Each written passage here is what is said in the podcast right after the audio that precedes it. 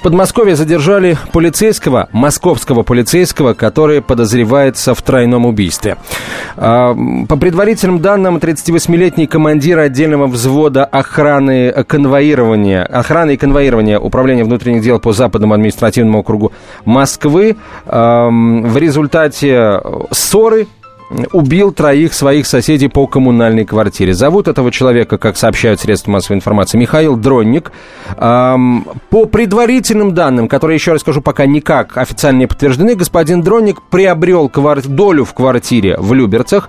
А, в этой же квартире а, проживала семья, муж, жена и ребенок, восьмилетний мальчик. А, приобрел квартиру, долю в этой квартире и, в общем, вынуждал соседей либо выкупить у него его долю, по рыночной цене, или, может быть, по цене более высокой, нежели рыночная, либо, э, наоборот, эм, скажем, э, вынуждал их соседи, то бишь продать ему долю в квартире по цене, естественно, ниже, ниже рыночной. И вот господин Дроник по предварительной версии э, убил троих и мужа, и мать, и отца, и самого восьмилетнего мальчика. Там очень жестокие подробности, я, наверное, их приводить приводить не буду. Есть еще кое-какие подробности.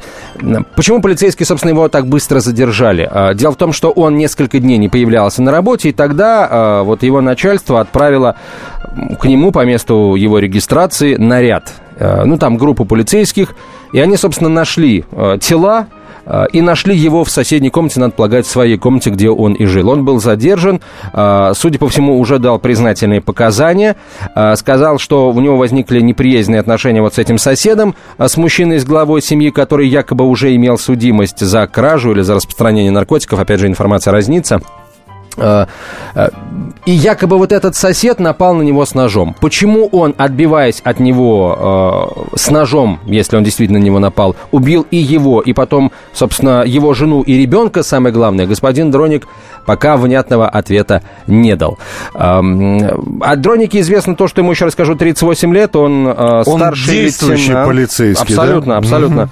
Абсолютно э, действующий, да, более реаль... Э, реальнее не бывает. Старший лейтенант служил в Федеральной службе исполнения наказаний, именно оттуда он пришел в полицию, а вообще он, насколько я понимаю, проходил то ли срочную службу, то ли, может быть, службу по контракту десантником. Он из воздушно-десантных войск пришел. Есть у него якобы титул чемпиона по борьбе Казахстана. Чемпиона Казахстана по борьбе. Угу. Вот это все, что пока известно о господине Дронике.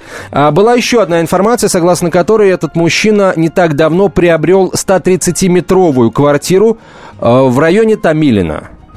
Откуда у него на нее деньги, вообще приобрел он ее на самом деле или нет, это это вопрос. Ну и... вот ты связываешь это, э, он, он, просто, ну, я сейчас раскрою все карты. Дело в том, что Антон пытается сейчас э, связать вот это вот преступление с должностью человека. Ну да, ну, ну, ну бывает. Э, и, кстати говоря, не только у нас бывает. Я несколько недель назад читал тоже про полицейского, который, оказывается, оказался серийным убийцей. В, э, в Соединенных Штатах это происходит. Я не помню, в Соединенных Штатах или в Канаде. Вот, ты сейчас хочешь связать вот это вот убийство и непосредственно должность этого человека, я правильно понимаю? Безусловно, конечно. А, у, у полицейского, который столкнулся с нарушением закона даже против себя, не должен должен срабатывать рефлекс, согласно которому, который приводит к тому, что он убивает всех, включая ребенка. Не должен, на мой взгляд, у полицейского. А, я, на самом деле, думаю вообще, а должны, могут ли, а, например, сотрудники, вот бывшие ВДВшники, бывшие десантники служить в полиции? Вот это большой вопрос, на самом деле вопросов очень много, все зададим эксперту. Каждую субботу с 16 до 17 часов на радиостанции «Комсомольская правда» я, Леонид Альшанский, почетный адвокат России, веду передачу «Народный адвокат» и отвечаю на ваши вопросы по проблемам административного права, ГАИ, таможенник, пограничник, гражданского права, дачной амнистии, земельных отношений, обманы страховых компаний. Обо всем этом вы услышите в наших передачах каждую субботу с 16 до 17 часов. «Московские окна». На радио «Комсомольская правда». В эфире Антон Челышев. И Михаил Антонов, 11 часов 17 минут, время московское. Вы слушаете радио «Комсомольская правда». Говорим о событиях, которые в Москве произошли. Сейчас у нас на повестке дня а, Полицейский, который уже сознался в убийстве троих человек. Это его соседи по коммунальной квартире в Люберцах. А, собственно, полноценная семья, муж, э, жена и восьмилетний ребенок, и который только что закончил ходить в детский сад. И все-таки, вот когда ты говоришь полицейский, я не думаю, что если бы ты вместо слова полицейский сказал бы сантехник, безработный, а, пенсионер, убил семью из трех человек, это было бы а, менее страшно и менее ужасно. Ну вот полицейский, ну вот паршивая овца такая, да. Причем мы знаем, что есть такие полицейские, которые бумажки перекладывают с места на место. Есть полицейские, которые каким-то образом, я не знаю, остались после как-то реформы в полиции. Вот привязывать убийство и человек, который занимает ту или иную должность, э, ну, вот э, я не знаю, насколько это правильно. Это всегда, это всегда нужно делать, потому что полицейские э, это люди, которые э, призваны э, людей других защищать. И они часто имеют дело с людьми не совсем адекватными. И если они на каждого, даже реально неадекватного человека будут реагировать, э, значит, доставанием оружия. Он, кстати, он их ножовкой убил, Миша, на всякий случай. Я не хотел этого говорить, но раз ты уж начал так, я тебе скажу, он достал ножовку и убил а их ты ножовкой. знаешь, что бойцы, например, СОБРа и ОМОНа как раз общаются достаточно достаточно жестко с э, теми людьми, которых им приходится арестовывать. Вот. Слушай, ну если они на каждого, на каждого ЗК, который они конвоируют, которые их зачастую кроют таким трехэтажным, будут доставать ножовку и их валить, мы, конечно, может быть, избавимся от значительной части, так сказать, осужденных преступников, но вряд ли мы создадим вот э, такую э, новую касту э, полицейских, которые вот такие правильные и настоящие. Не знаю. На прямой связи со студией председатель Координационного совета профсоюза сотрудников милиции города Москвы Михаил Пашкин. Михаил Петрович, здравствуйте. Э, здравствуйте, я председатель Московского профсоюза полиции, мы уже переименовались. А, Москва, прошу прощения, мы сейчас все исправим. А, Московского профсоюза сотрудников милиции. А, Михаил Петрович. Полиции. Вот, а, полиции. полиции. Простите, пожалуйста. А, полиции. А, скажите... Михаил, Михаил Петрович, здесь вот э, мой коллега, соведущий Антон, все-таки настаивает на том, что надо обязательно говорить, что это жуткое убийство совершил полицейский, потому что полицейский у нас призван охранять, защищать и оберегать граждан. Вот, и то, что это сделал именно представитель этой профессии, в разы э, делает это преступление страшнее. Вы согласны? Ну, в принципе, я согласен. Даже в Уголовном кодексе принята статья, в которой говорится, что если сотрудник органов внутренних дел совершил преступление, то это является, то, что он сотрудник, является отягчающим обстоятельством. Хотя суды об этом уже забыли, в принципе и многих э, сотрудников, э, взятчиков и так далее Э, минималку, минималку дают, когда судят. Хотя должны давать максималку. Да, это пост-Евсиковская вот. такая норма была введена, мы помним, еще при Нургалиеве, по-моему. Михаил это Петрович. при Медведеве, да. А, при, да, при Медведеве президенте, да. Михаил Петрович, вот давайте сначала по информации, может быть, вы знаете чуть больше или подозреваете. Вот говорят, что этот человек, его зовут Михаил Дроник, по-моему, а, он эм, купил эту долю в квартире и, в общем, уговаривал, там, может быть, настаивал, угрожал уж, я не знаю, соседей, либо выкупить у него его долю, либо продать ему их долю. Вы э, вообще что думаете? Вот это преступление, это следствие вот такого вот действительно э, рейдерского, попытки рейдерского захвата? Это все копилось, копилось, копилось? Или это просто вот такой бытовой конфликт, который моментально, мгновенно возник и привел к трагедии? Э, я думаю, что все-таки это конфликт, который э, давно накапливался, Дело в том, что этот же товарищ, он работал в УФСИНе до этого, а, а второй товарищ сидел 8 лет. То есть у них э, получилась такая гремучая смесь. Один в свое время другого охранял. Ну, как бы образно, не конкретно его, но э, сами понимаете. Ну, понятно. Один сидел, другой сажал, да. Другой не сажал, а сторожил. Сторожил, да. Угу. Вот, и, и он был еще десантником. Поэтому у человека могла просто съехать крыша. От, э, тем более, что были, э, ну, усиление, не усиление, он в мае, в марте только поступил на службу. Вот. И что самое-то интересное, вот, между прочим, на это почему-то никто не обращает внимания, ведь он прошел центр это самое, психологической диагностики, ЦПД прошел у нас в главке. Вот у меня вопрос, как он мог это пройти? 38 лет, не женат. Почему там не обратили на это никакого внимания? И э, наверняка там что-то не так вот в этом с этим ЦПД. Подождите, Михаил Петрович, ну э, как, кому как не вам знать, что такое есть состояние аффекта, которому подвержены даже абсолютно крепкие э, здоровьем психическим люди? Ну, вот сейчас он утверждает, что на него якобы напали вот муж и жена. И он в состоянии аффекта их убил, а ребенка, видимо, убил, потому что, ну, как свидетеля. Угу. То есть здесь, понимаете, ситуация такая неоднозначная, следствие будет разбираться со всеми этими моментами. Вот. И э, что там произошло, я, ну, никто не знает, кроме следователей, которым он сейчас э, дает там показания свои, рассказывает. Я просто знаю, что он не вышел в понедельник на службу, и, и э, его непосредственные руководители звонили, он не отвечал. Они обратились к начальнику округа, к Пучкову, генералу. Он говорит, посылайте туда, к нему домой, э, значит, людей выяснить, что случилось с человеком. Uh-huh. Они приехали, приехали к сестре. Сестра говорит, он тут не живет, он э, купил себе комнату. Поехали туда. Э, стучался, не открывает. Вызвали участкового, взломали дверь, он там сидит вместе с трупами. Вот такая вот ситуация. Ну, то есть человек, он как бы, ну, я не знаю, он ну, не, ненормальный. Вот понимаете? Он, видимо, потом уже понял, что сделал.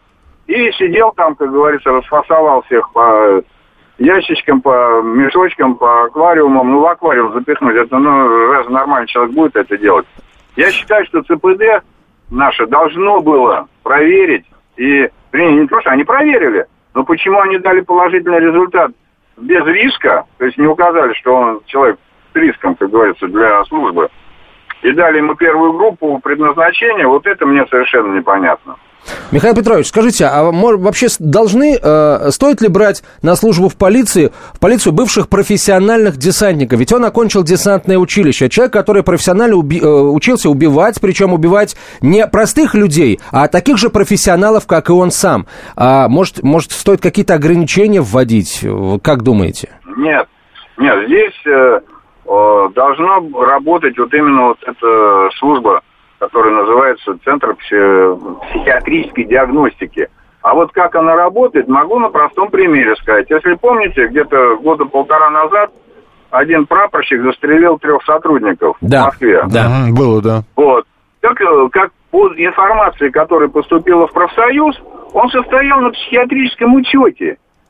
И якобы в ЦПД и психологи этого подразделения знали об этом.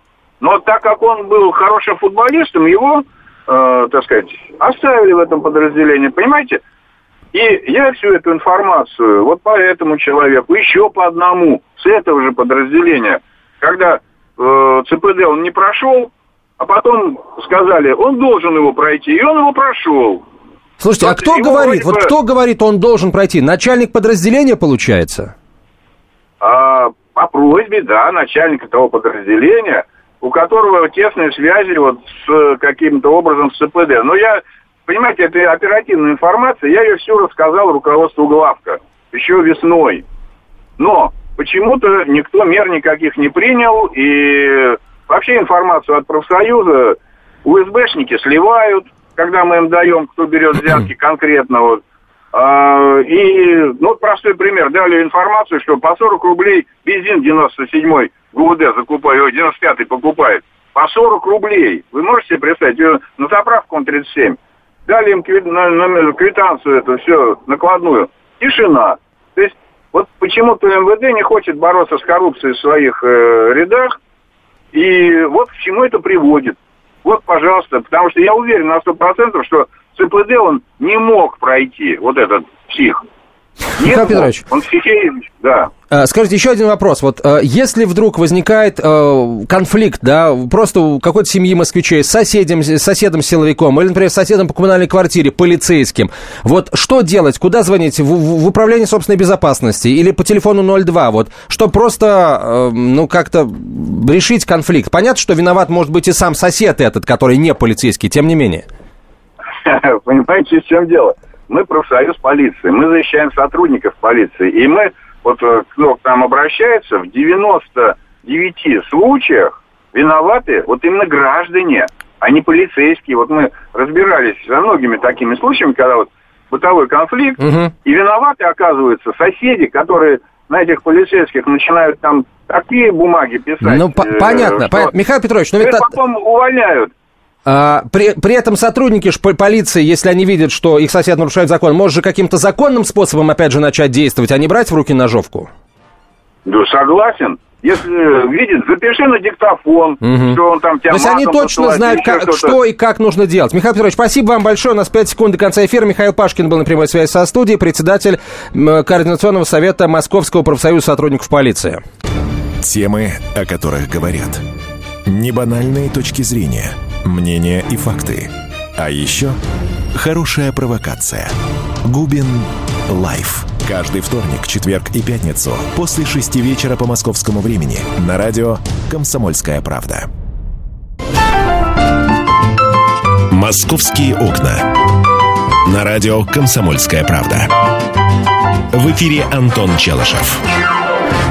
И Михаил Антонов, 11.32 в российской столице, Комсомольская правда, прямой эфир. Говорим о том, что в Москве э, происходит, а в Москве произошло тройное полиц... Э, убийство. Э, и убийцей, по всей вероятности, оказался... Э, старш, э, старшей группы конвоирования Управления внутренних дел по Западному административному округу города Москвы.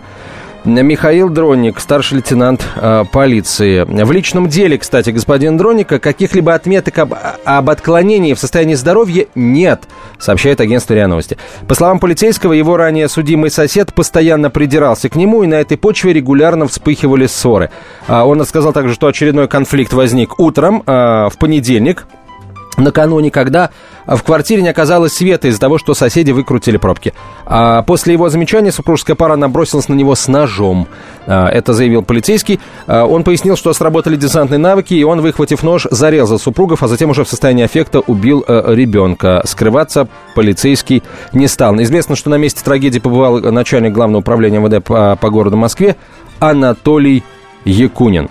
Ну, опять же, это, это та информация, которая которую принято называть предварительной, хотя здесь э, с Вопросов нет с тем, кто убил. Ну, здесь все э, довольно понятно. Вопрос только, все это было хладнокровно, расчетливо. И этому человеку, который работает всего два месяца в полиции, давайте не будем забывать, то есть он недолго скрывал свою личину, работая долгое время, да, он в полицию это поступил два месяца назад.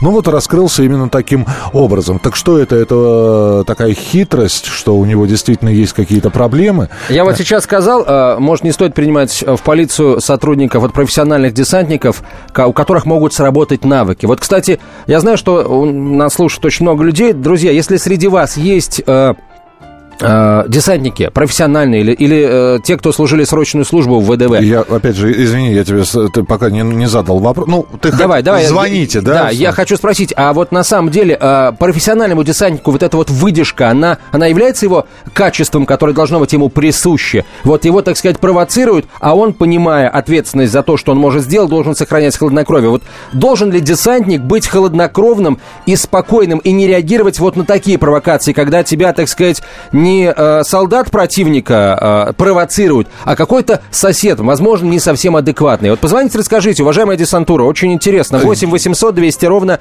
9702. Опять же, Антон, я тебе могу сказать, что большинство бойцов ОМОНа и СОБРа, которые проходят, в общем-то, службу в Москве, это бывшие военные, бывшие военные, в том числе из ВДВ. Ты не думай, что армия делает из людей потенциальных убийц. Это так, на всякий случай. 8 800 200 ровно 9702, телефон прямого эфира 8 800 200 ровно 9702. А на прямой связи со студией известный адвокат Олег Павлович. Олег, здравствуйте. Добрый день. А, мы э, разбираем вот историю, которая прогремела в Люберцах. А, сейчас пытаемся разобраться вот с чем. Как быть э, людям, если возник конфликт э, в, противоположной стороной, в которых является представитель полиции? Просто сосед или э, сосед, например, э, вообще по коммунальной квартире? Как быть, если, э, например, мы считаем, что мы правы, да, и, и наши mm-hmm. права нарушены, а вот этот товарищ, возможно, ну, возможно, там кто-то опасается того, что он в погонах и правда не доищешься, да? Вот как, как быть в таких случаях? То есть вы подразумеваете, что у вашего соседа полицейского, если он не на работе, какая-то повышенная степень ответственности должна быть. Ну, к сожалению, я вынужден разочаровать вас в той части, что в свое время был разработан кодекс профессиональной этики сотрудников ОВД, в восьмом году. Потом Колокольцев его в тринадцатом отменил. Сказал, что до разработки нового кодекса нужно руководствоваться типовым кодексом для госслужащих. И, собственно говоря, это большое значение не имеет, поскольку кодекс э, этический, он несет больше моральную ответственность, требует нравственности, требует прочего, но не усиливает ответственности. Но при уголовной ответственности, в данном случае за убийство малолетнего ребенка и убийство более двух лиц, по этой статье суд может применить в случае доказанности статью 63, где совершение преступления сотрудником полиции является отягчающим обстоятельством и влияет на размер наказания. Э, это, это понятно, конечно, да. Я хочу о другом спросить. Вот э, у меня конфликт с соседом полицейским. Я считаю, что он не прав. Предположим, он курит на лестничной клетке, на, в ответ на мои замечания, там, не курить на лестничной клетке или не слушать громко музыку. Он говорит, да, да пошел ты, я полицейский, ничего мне не будет. Вот а, что в таком а, случае под, делать, Олег? Только перед тем, как ответить на этот вопрос, Олег, я попрошу, чтобы ага. вы, вы ответили на другой вопрос. Человек, который уходит с работы, а, у него рабочий день закончился. Он по-прежнему остается полицейским? Если он будет выполнять обязанности как полицейский, то есть сидя с работы, задерживать преступника, пресекать правонарушения, то на него распространяются действия постоянно. То есть он в любом случае может превысить полномочия, если он действует в интересах службы или как будто бы в интересах службы. Но если он курит на площадке, мучится в углу лифта или делает что-то еще, он как полицейский отвечать не будет. Он будет отвечать как простой гражданин. Но, э, возвращаясь к вашему первому вопросу, что действует, как делать и как действовать, если сосед ведет неподобающим образом, э, я считаю, что все-таки ОВД – это силовая структура. Там есть, э, по-старому называются замполиты, по-новому, по-другому, э, которые отвечают за нравственное поведение сотрудников в быту. И я думаю, что если вы напишете жалобу обоснованную и грамотную руководству того подразделения, где числится этот э, мерокурящий сосед, я думаю, что меры должны быть приняты. Если нарушение носит более серьезный характер, ну, в быту, ну, помимо руководства можно обращаться в органы прокуратуры, ссылаясь на то, что на сотрудника полиции даже в быту возлагается большая ответственность по закону безупречном поведении. Спасибо большое, говорим Олегу Павловичу, адвокату. Ну вот он некоторые такие юридические моменты пояснил нам, а, за что ему а, большое спасибо. Ну а теперь, я полагаю, пришло время принимать телефонные звонки. Друзья, 8 800 200 ровно 9702. Наш телефон 8 800 200 ровно 9702. Хотелось бы услышать комментарии.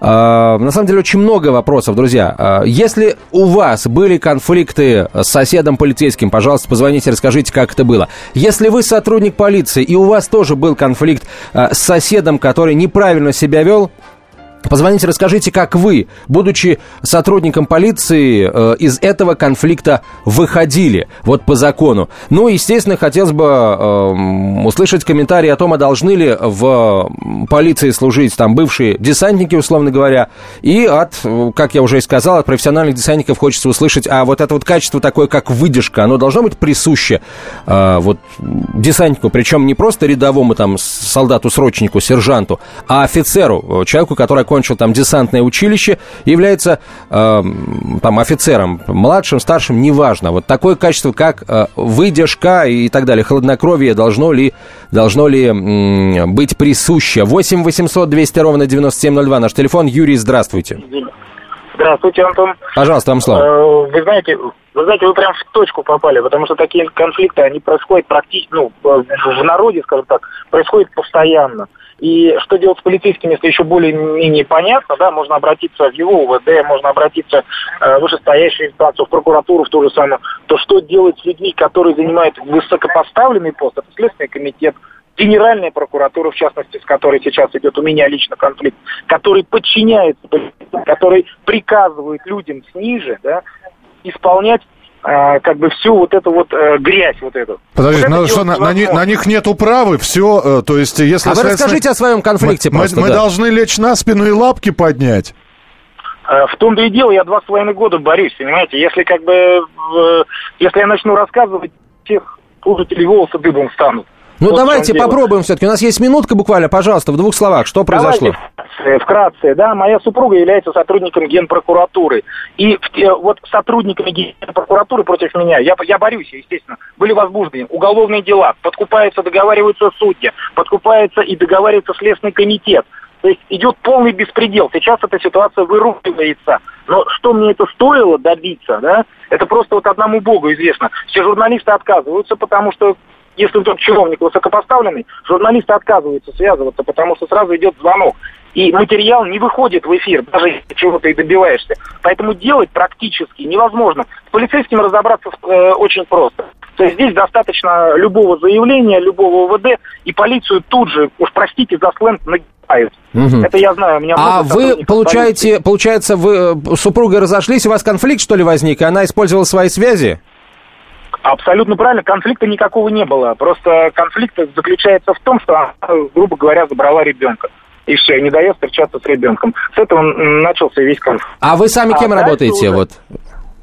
Вы знаете, я тоже работаю госслужащим. Вот. Я, в принципе, э, разговаривал с той же самой комсомольской правдой, и, простите, тоже как бы было отказано а, ну, Понятно. Надо полагать, что не спасибо. с нами, наверное, да? Спасибо. Лично. Давай, Но вы 20, рассказали 20, свою историю. 20 да, секунд у нас резюмируй все. Слушайте, а, друзья, а я бы, я бы резюме да... только одно. Мы будем следить очень да. внимательно. Наши корреспонденты уже, я полагаю, там на месте в Люберцах, они будут выходить в прямой эфир. Нужно а, понять, что это была за семья, действительно ли человек, глава семьи, находился, а, там, провел несколько лет в местах не столь отдаленных. В общем, а, на месте сейчас ориентируются наши спецскоры. Обязательно все подробности в прямом эфире последуют. Я полагаю, что уже после 12 часов 5 минут. А тебе, Миш, спасибо большое. Пожалуйста. Кто владеет информацией, тот владеет миром. Будьте в курсе событий, находясь вне дома или офиса. Установите на свой смартфон приложение «Радио Комсомольская правда». Слушайте в любой точке мира. Новости, интервью, комментарии. Доступны версии для iOS и Android. Радио «Комсомольская правда». В вашем мобильном.